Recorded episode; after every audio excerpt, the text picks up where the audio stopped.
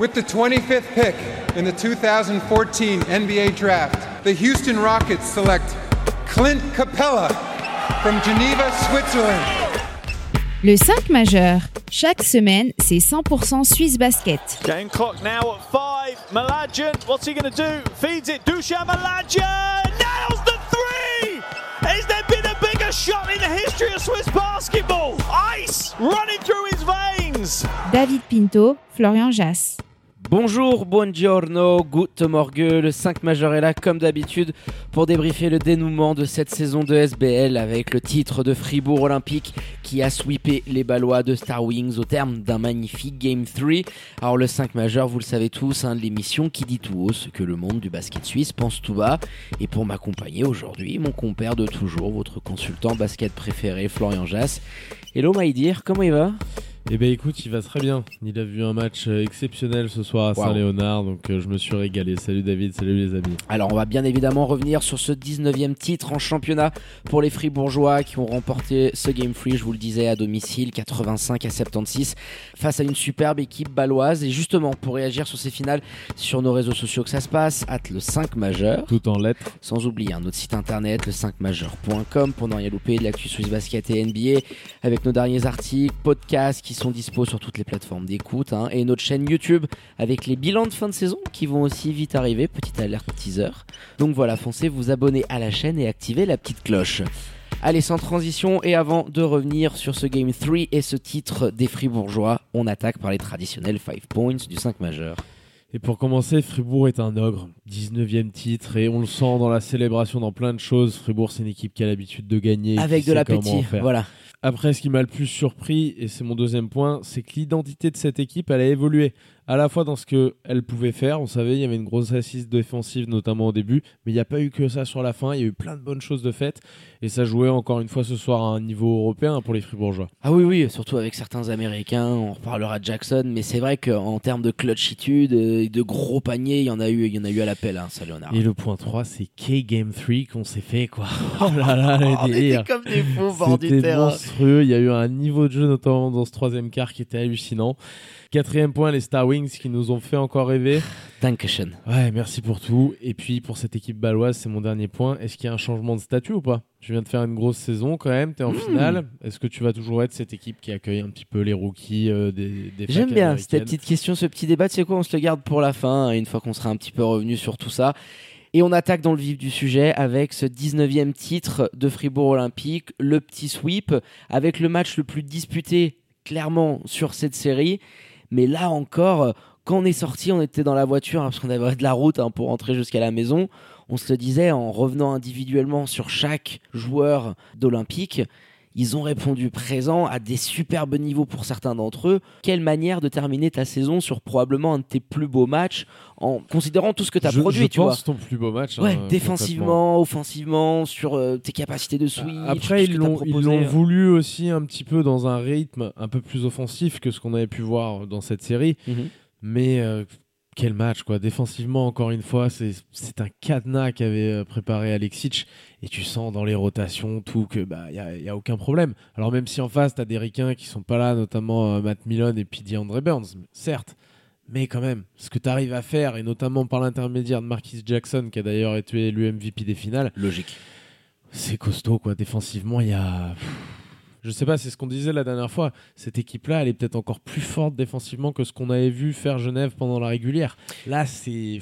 C'est sûr, c'est une belle démonstration parce qu'en plus, en face, tu avais quand même une équipe euh, qui a produit un superbe match. Alors, il leur manquait un petit peu de jus. On, reviendra sur les Ballois, mais là où je te rejoins par rapport à Fribourg, bah, c'est ce 5 majeur qui est encore à plus de 10 points, parce que Star Wars nous avait un petit peu habitués sur ses playoffs. Tout le monde a répondu, et quand as tes deux ricains qui te portent sur ta ligne extérieure, qui défensivement sont des chiens de la casse, qu'ils ont pu envoyer sur Milan et Burns, bon bah tu vois aujourd'hui aussi la différence entre euh, deux rookies et deux américains qui ont quand même du bagage, du vécu, et les deux petits jeunes de balle bah, sur, ce, sur ce Game 3 ils sont complètement fait manger. Même hein. constat d'ailleurs, parce qu'il n'était pas dans le 5, que Dominique Maurice, qui a été encore une fois ce soir un des meilleurs fribourgeois. Ah, lui en sortie euh, cette fin de saison qui nous a fait celui-là aussi parce qu'il n'avait pas été en rythme toute la saison, il y avait eu des petits soucis. Et Maurice, quand même, t'arrives à terminer fort comme ça.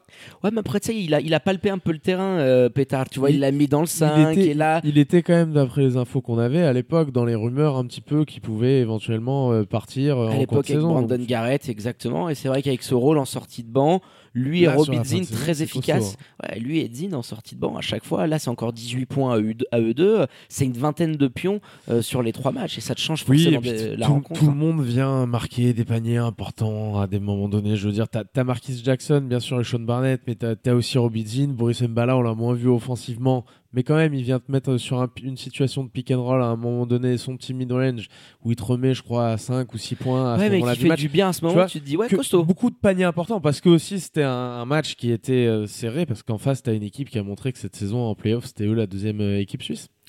Non, je te rejoins clairement là-dessus parce que les Ballois, ils nous ont, euh, ils nous ont clairement fait bander, on peut le dire comme ça. On était sur le bord du terrain et, et c'est vrai qu'on aurait aimé voir beaucoup de public parce qu'ils ont vraiment justifié leur place. Ils ont poussé les Fribourgeois dans, le, dans leur retranchement. Ils ont jamais rien lâché. On le disait, c'est comme un, un, chien avec un nonos. Et ils étaient toujours là quand à un moment donné l'écart était passé à la dizaine de points. Ils ont pas paniqué. Ils sont revenus. T'as eu le show d'Avet dans la première mi-temps, le premier quart. Hein C'était scandaleux ce qu'il a, ce qu'il a posé. Il, je crois qu'il met les 8 premiers points de Star Wings. Est-ce que tu sais, est-ce que un joueur comme ça, il y a eu dunk, notamment dans le game 2, et puis là il y a ce match exceptionnel, il se met dans le jeu complètement avec des fautes, il a pas le droit. Dans un soir où t'es comme ça, tu peux pas mmh, autant pénaliser. Surtout sa troisième ou sa quatrième fait mal. C'est très dommage, mais est-ce que ce genre de moment peut être déclic un petit peu pour ce genre de joueur Tu vois, un, un gros poster dunk sur Arnaud Couture derrière un gros match. C'est des choses et des moments qui peuvent faire aussi tourner, euh, tu vois, une carrière et ah bah faire évoluer des joueurs. Quand tu montres ce que tu as montré, puis défensivement. On, l'avait pas vu oh. venir clairement avant les playoffs, David. Ah, lui, Attention. non, du tout. Alors, lui, c'est une superbe surprise. si on devait faire une All SBL Playoff Teams, euh, il pourrait être clairement euh, dans les contenders euh, sur l'aile parce que défensivement, il, a vraiment été très intelligent dans cette zone. Il a eu des moments où il a été face à couture, il a eu quand même de la carcasse. Et là, il te sort un match à, 18 pions, alors beaucoup plus discret en deuxième mi-temps, bien évidemment, mais il les a portés. Il les, a portés. Après, les, les, fautes le pénalisent et c'est Nathan Creel qui prend le relais dans le troisième quart. Et lui aussi, je crois qu'il en pose une dizaine avec des shoots qui venaient de nulle part. Quoi. Qui a été d'ailleurs Nathan Creel exactement. Ça a été le le gros feuilleton quand même du match dans ce troisième quart-temps. Oh là là. Avec de l'autre côté Marquis Jackson, les deux qui sont en feu des deux côtés du terrain, clairement, et qui nous ont livré un sacré duel. Hein. Je sais pas combien ils en mettent d'affilée, mais ils envoient des perles, les salopards. et t'as du client chez Nathan Creel parce que lui aussi, on l'avait trouvé en difficulté un petit peu au même titre que Marquis. Alors, il est passé à côté des deux premiers matchs des, finales, ce qui est le contraire du meneur de Fribourg. Mais Réponse aussi quand même de Nathan Krill qui ce soir j'ai trouvé excellent. Ouais, qui a répondu. Alors même si c'était euh, physiquement un petit peu dur pour lui sur ces dernières semaines, euh, là il, a vraiment montré euh, pourquoi Andreevich avait tout un signe second souffle. Ouais, un, un, signe second souffle comme dans 2K hein, pour ceux qui connaissent. mais c'est vrai que le secteur intérieur a répondu présent. Alors Sané c'est son meilleur match de la série. Il finit à 17 pions. Alors après il a été énormément gêné au rebond, notamment au niveau des box out hein, où l'objectif c'était de l'écarter au maximum, il n'en a pas gobé énormément, mais tu es allé le servir beaucoup plus et c'est ce qu'on attendait. Et c'est vrai qu'il est quand même allé récupérer beaucoup de fautes, je crois qu'il en a provoqué 6. Et les Ballois ont joué un petit peu là-dessus parce qu'ils ont provoqué, je crois, dans le deuxième, dans le troisième, t'amènes Fribourg dans le bonus euh, plus de 7, plus de 8 minutes et t'en joues forcément. Hein. Tu manques un peu quelques occasions quand même dans ces moments-là. À partir du moment où tu es dans le bonus, on ne voit pas assez aller sur la ligne. Quand il va en plus, tu as une petite tendance à lâcher. Alors ce soir, ils en lâchent pas énormément non plus par rapport à ce qu'on les avait vu faire. Ouais, 16 sur 21, mais bon. Mais quand même, tu vas en lâcher des importants. Il n'y a pas eu les petits paniers, tu sais rater. Non, ils avaient tout ce soir, clairement, les joueurs de Star Wings. Ce qui manquait par rapport à ce qu'on avait vu dans ces playoffs, c'est un des deux C'est collectivement aussi, je dirais, une identité un petit peu plus forte. Là, ça se jouait beaucoup sur le talent individuel des joueurs. Et ça a été facile à cadenasser de l'autre côté parce que tu as, des bêtes de foire pour aller défendre sur des joueurs élites. Oui, puis il y a aussi l'expérience hein, qui vient forcément euh, jouer hein, quand tu as deux ricains euh, sur qui un petit peu tout repose. Mais Marcus Jackson n'a pas une grosse expérience en, Europe, hein, faut pas oublier quand même. Marcus Jackson, il est tout jeune. On l'a vu, je crois, c'est sa deuxième ou troisième saison. C'est, tu vois, il est au début aussi. Et ouais, mais il y a déjà un autre vécu par rapport à l'année dernière à Union, Bien ce qu'il a fait cette année avec la Coupe d'Europe. Bien sûr, mais il n'avait euh, pas vu non plus la couleur des playoffs. Oui, mais le casting est différent. Alors il a répondu, mais je pense que lui, clairement, je, je, sais pas quel va être pour moi un, des, un des dossiers primordiaux de l'été, clairement du côté fribourgeois, c'est Marquis Jackson qui, a vu ce qu'il fait sur les finales, Sean Barnett au même titre, parce que même si on l'a critiqué pendant la saison, bah, les deux ont répondu euh, présent. Même, Sean Barnett. même Kraina, parce que là, il y a eu une forte opposition avec Sané. C'est vrai que cette attaque de zone, on se le disait. A fait que tu l'as moins utilisé. Tu l'as moins utilisé aussi parce que Maurice était ultra efficace. Donc, euh, je comprends Pétard euh, qui a donné beaucoup de minutes à, à l'ancien Neuchâtelois. Euh, mais tu as là trois joueurs qui, bon, ça serait pas scandaleux d'en voir au moins rester deux euh, dans cet effectif-là, parce que Marquis Jackson, MVP des finales, euh, tu as quand même un certain poids, j'ai envie de te dire. Et puis je crois même de mémoire qu'il y a peut-être une, année. Autre dimension, lui. Hein, ouais, puis il n'y a pas encore une année en option euh, où il n'avait pas signé je deux sais ans. Plus, je me rappelle plus sur Marquis Jackson. Bon, on va refouiner un petit peu en là, tout cas, dossier, qui arrive. do- mais... dossier brûlant, ouais, parce que clairement, il- c'est lui qui te change cette série-là à un moment donné dans le game 1 aussi où tu te rappelles t'es pas bien. Mm. Dans le game 2, il est primordial. Et là, ce soir, encore une fois, il vient mettre les daggers dans le troisième quand il faut. euh, Enfin, les daggers, si je puis dire, dans le troisième quand il faut rester dans le match et qu'en face, t'as l'autre fou furieux de, de Nathan Krill qui prend feu dans tous les sens. tous les sens, ouais. Il, il faut quelqu'un pour répondre. Et dans ces moments-là, c'est souvent Marquis Jackson qui est sollicité. Mais de toute manière, comme à chaque intersaison, on va voir, à- mon avis, les Genevois et les Fribourgeois, c'est épinglé pour les Il va y meilleurs avoir des petits Se échanges. pourrir la tronche sur les réseaux sociaux, Ah, on va se régaler. on va se régaler avec les épisodes du Swiss Market, euh, c'est sûr et certain. Mais pour te rejoindre, c'est vrai que Fribourg, tout au long du match, malgré les superbes passages et les momentum que pouvaient être capables d'amener les Ballois, ils répondaient toujours par un shoot clutch. Et le nombre de fois où sur le terrain on se disait oulala, attention, ce 3 points il peut faire mal.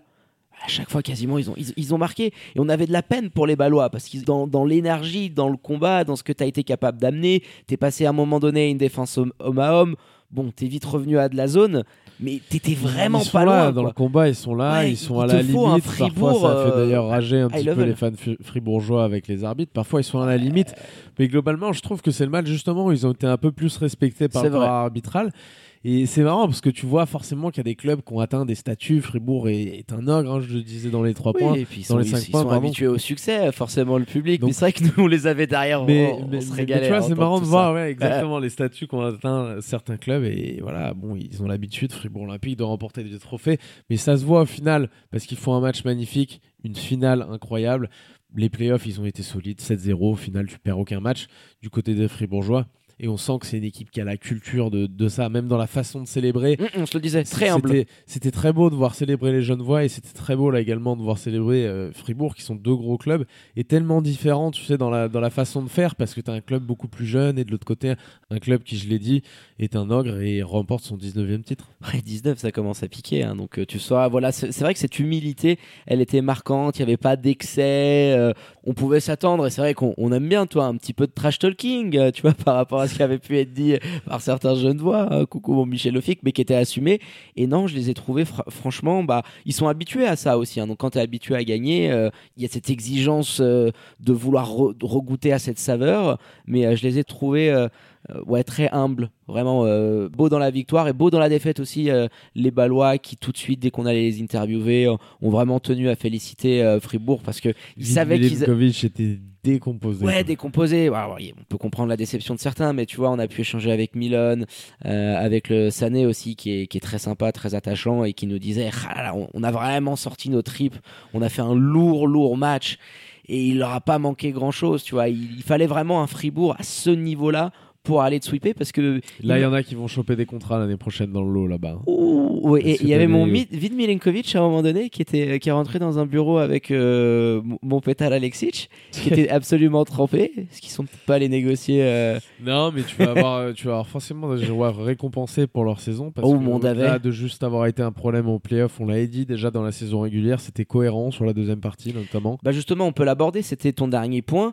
Est-ce que cette finale, ces playoffs absolument exceptionnels, vont amener un changement de statut pour les Ballois en termes de recrutement, peut-être de budget, de sponsors qui pourraient s'intéresser à eux. Est-ce qu'avec un président Donati euh, qui est quand même là depuis tant d'années, qui est respecté par tout le monde, tu peux encore progresser et te dire que euh, l'année prochaine, tu vas peut-être jouer la quatrième, cinquième place? Je sais pas s'ils en ont vraiment l'ambition pour avoir déjà discuté de ça avec les dirigeants euh, balois, mais pourquoi pas J'ai envie de dire, est-ce que ça peut pas être un élan euh, du basketballistique du côté de la Suisse alémanique? Je l'espère. J'ai du mal à y croire parce que, comme je te l'ai dit, je pense pas que ce soit vraiment les, les priorités de ce club-là. et qui seront toujours un petit peu ce club qui fait venir bah, les, rookies de, de fac américaine pour essayer de tomber sur des bonnes surprises, comme c'est le cas cette année. Ça t'empêche pas, avec cette politique-là, de recruter des jeunes talents, même rookies qui viennent des États-Unis d'avoir un projet autour de tes Suisses euh, qui, qui tiennent vraiment la route, tu vois, d'essayer de garder une ossature peut-être de ceux que tu as là, euh, d'aller recruter des noms bah, qui, qui, peuvent être un je, petit peu je pense que ça va être compliqué, clairement, de garder toute l'ossature que tu as là. Non, mais une certaine. Sachant ce que les gars ont fait que ce soit Vid Milenkovic, Sébastien Davé, ça va intéresser un petit peu du monde d'avoir des performances comme ça en playoff, mmh. forcément. Donc on, verra. Alors Vid, il passe au travers de son match, mais tu vois, c'est le genre de joueurs qui, à mon avis, peuvent intéresser du monde. Et si derrière, tu n'arrives pas à les conserver et que tu dois déjà les remplacer, c'est tout un processus de nouveau qui recommence avec Andreevich. Et justement, Andreevich, là, pas là?